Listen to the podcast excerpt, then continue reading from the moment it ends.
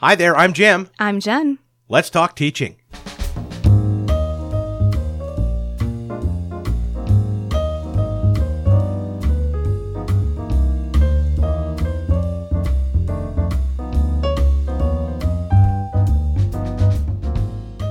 Welcome to Let's Talk Teaching, a podcast from the Center for Teaching, Learning, and Technology here at Illinois State University. I'm Jim G. Joining me today is Jen Bethman. She is Web Accessibility Coordinator here at Illinois State University, a new position that's been brought on board. Welcome to the show. Thank you very much. Today we're kind of going to we're going to focus on how we as uh, instructors can help our students who who have needs or, or or just in general have a better experience when they're dealing with assets and, and, and stuff online. So tell me a little bit about what are some of the challenges that you've found that students have when they're using stuff online? A lot of the times when people look at web accessibility, we are focused on individuals with disabilities, whether it's auditory, visual, motor, uh, or cognitive. But a lot of the things with our department, we're actually also looking for the full user experience mm-hmm. and making sure that the online environment is inclusive and doesn't have barriers. So, not locking anybody out of information and functionality. Mm-hmm. Uh, what we're looking at in ter- terms of a better experience as a user is some logical order in how things are put together. If you're putting your syllabus at the top um, for a teaching, being able to order your classroom modules mm-hmm. by weeks. And if you're mm-hmm. ordering them by weeks, make sure they are in their weeks week one, week two, week 3 mm-hmm. instead of jumping from week one to week six or whenever they get made. You're talking about when, when you would put them in like ReggieNet, correct? Our, our learning management system or, or whatever. Mm-hmm. Just having that logical order, not having it so people have to do extraordinary things to, f- to hunt down that information. Absolutely. And that's going to help all your users, not yeah. just um, anybody yeah. who's looking for um, anyone with all types of abilities. And so you mentioned your department. You're with uh, technically with uh, Web and Interactive Communications, Correct. which is part of the Office of Academic Technology, which deals with technology for learning uh, here on campus. But of course. Um, w- your office actually branches out and covers a, a, lot of different things, and you all are also kind of consulting a little bit as we look at improving accessibility in ReggieNet, right? Absolutely. Um, with my title, it's like Web Accessibility Coordinator just about everything in our world now is going online. Yeah. Uh, brochures, you're talking websites, we're talking yeah. documents, we're talking PDFs, PowerPoints, yeah. uh-huh. anything that can be put online, I kind of have an eye on, yeah. or at least trying to have an eye on. Right, right. And of course, you come from a background where, as you were a graduate assistant here at ISU, you worked with another department on campus, right? Yes, I worked with Student Access and Accommodation Services, formerly known as Disability Concerns. Mm-hmm. Uh, I worked with the Text Conversion Lab, Sarah Mativier. I was uh, her grad assistant, and my focus was actually on video captioning. Mm-hmm. I would caption videos for students who needed the accommodation who had were deaf or hard of hearing mm-hmm. and so it's a bit of a baby of mine of reminding people that to add their transcripts um, send them to university marketing um, and allow them to add that to our YouTube channel. Anytime you have a video for a class, it would be really good to add a transcript. And you can always contact me. Um, I'm, I have some tips and tricks on how to do that as well. And, and we'll link your contact information to the show page for today's episode. Correct. So. Thank you so much. Yeah. Um, what I'm, I'm open as a resource. Uh-huh. I would like to be a resource for faculty, staff, students who have an, I, who would like to have their content be as accessible as possible. Uh-huh. Uh, video captions can be really tricky because everyone's like, I have an hour long classroom and how do I get this transcribed where I don't have to transcribe it myself? There are dictation softwares out there I can point you in the right direction. That'll get you most of the way. Adding some of your own punctuation will be on you and double checking that maybe grounded theory isn't replaced by grandeur theory. Mm-hmm. So making sure all your your language is in the correct place. So let's take a step back and talk a little bit more about the student experience maybe I'm not teaching an online course this year, but of course I am going to have some assets online. Like you said, everything is online. Um, maybe I'm not producing videos uh, myself, but I may link to a video or something on YouTube. What are some things as an instructor that I'm looking for? I should be looking for even if I don't have a student that semester who's gone to student accommodations and, and, and gotten the uh, card or, mm-hmm. or the electronic version of it now, I think they use. Even if I don't have a student who's in that situation, what are some of the things that, that I, uh, every day as I'm preparing to teach in the fall? One of the main um, things, if you're using YouTube in particular, uh-huh. um, if you add your subject when you're doing a search, and add comma CC, everything that pops up should be um, closed captioned already and should be a personally provided transcript or closed captioning.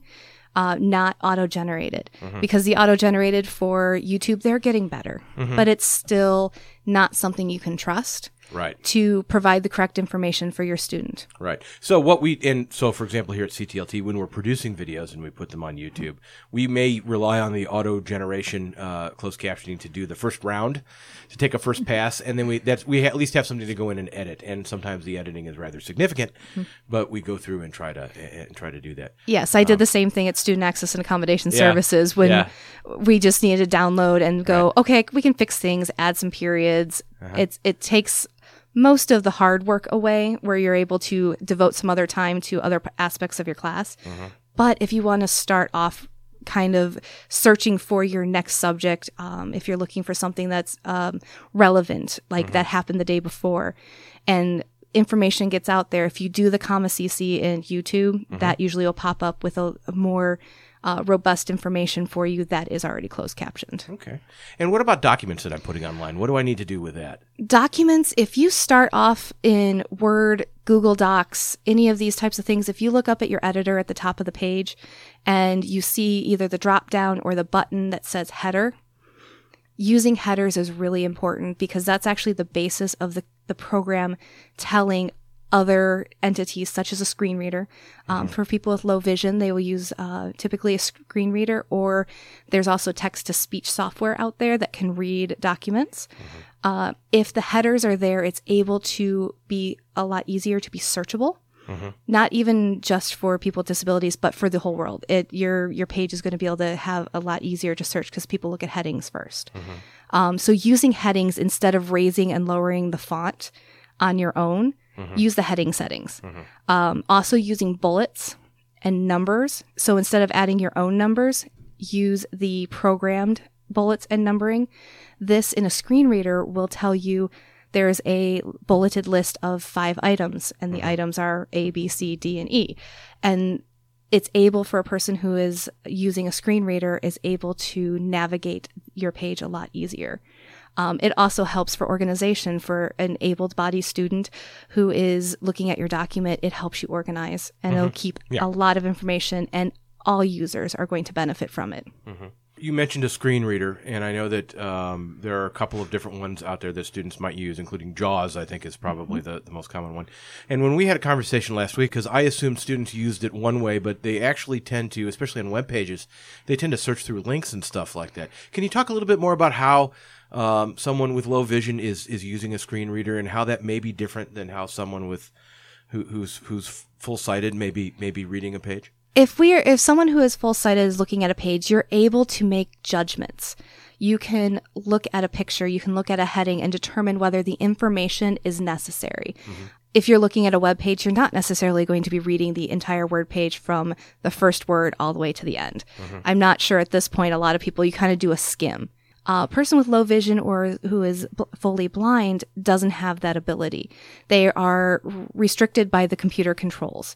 Uh, what screen readers allow them to do, though, is they can have their own keyboard control to bring up a list of the heading. So you have, say, a CTLT web page or a classroom page, and you have your lecture notes, you have syllabus and all this the information they can pull up a heading and if you use the heading functions it's going to say heading 1 syllabus information.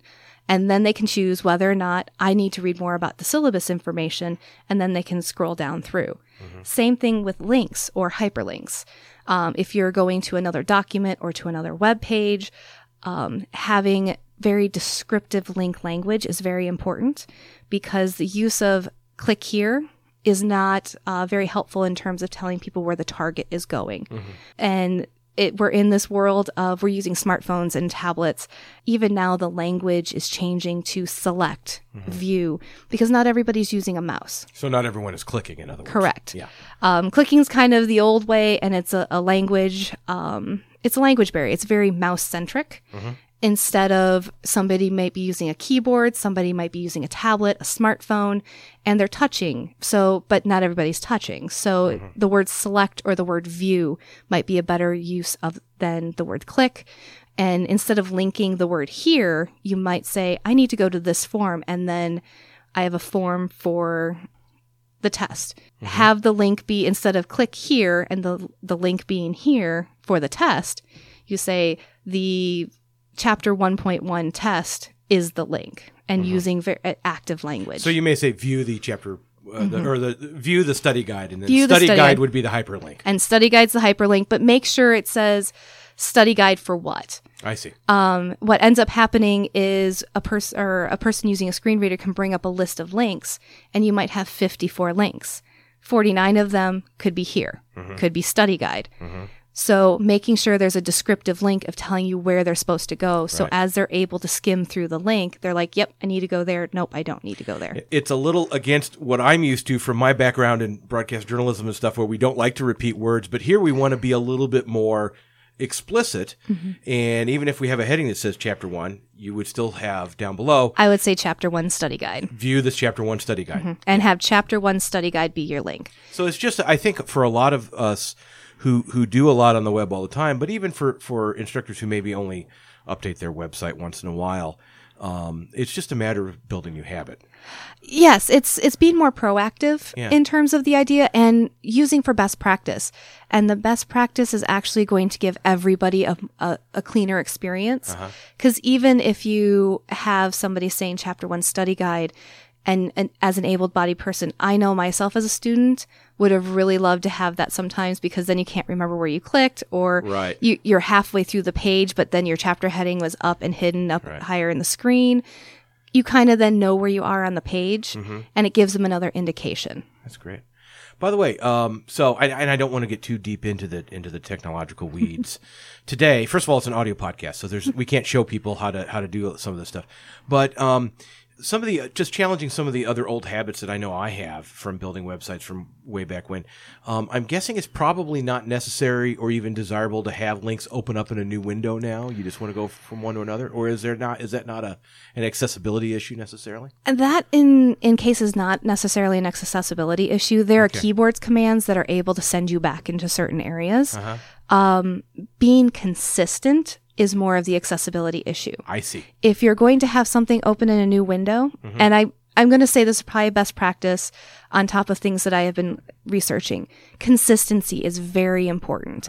Um, if you're going to have it open in a new window, have everything open in a new window. That way, an individual is able to uh, expect that to happen. Um, if you're setting up classroom styles for your modules, there it is, your classroom module, have the module be set up the same way mm-hmm. every day. So that mm-hmm. way, you a person knows that your introduction is always going to be at the top under the first heading, mm-hmm. and then we're going to go into the lessons of the point. Uh, there might be a video. And that's if, if you can set it up in a consistent manner, people who are navigating through your module will have a lot easier way of whether you're able bodied, blind, have a cognitive disability, you're able to kind of follow along. Um, and anticipate what's coming. So, one final question um, as we kind of wrap things up here. I work with a lot of faculty members who still who are in love still with Google Docs, and and rightfully so, I guess. Uh, I never really used Google Docs that much. We, of course, as a campus, are kind of moving towards Microsoft and Office 365. What are some things that I need to be aware of using either of those platforms or something similar? Um, if I'm doing a collaboration online or, or, or whatever, is there anything that you've encountered from an accessibility standpoint that's particularly a problem to avoid or that's particularly helpful? Going back to how you set up your Google Doc, how you set up your Word document. Um, I know with Office 365, you're able to share documents um, through the SharePoint. I believe it's called SharePoint. Yeah, or or um, uh, OneDrive. OneDrive, OneDrive. yes. Um, and if you're looking at that type of thing, it's making sure you set up it you're formatting for an accessible document. Right. That's really important in this area. As we're looking through the functionality, I can tell you at this moment, um, being able to share is a great asset. But make sure you have set everything up um, in your documents where people are able to get to. Um, if you're setting up folders, Yeah, I was going to ask about that actually. as we're getting through setting up folders, make sure your folders aren't listed as new folder one, new folder two, no, new folder three. Um, having very descriptive folder titles as well is helpful. Um, and again, as we talk about the in logical order, in logical place, most of the time they're going to be alphabetical. Um, my suggestion to that is making sure that if you have a one class, and then all your documents or folders go into that class folder. And that way, if you're sharing that folder with another person, they're able to logically understand where the folders are going. Jen, thank you so much. Well, thank you for having me. And that's all the time we have for this week's episode of Let's Talk Teaching. You can find out more about our podcast, including some of the stuff that Jen and I talked about today, on our website. Go to ctlt.illinoisstate.edu. You can also find us on iTunes. For Jen and for all of my colleagues here at the Center for Teaching, Learning, and Technology, until we talk again, happy teaching.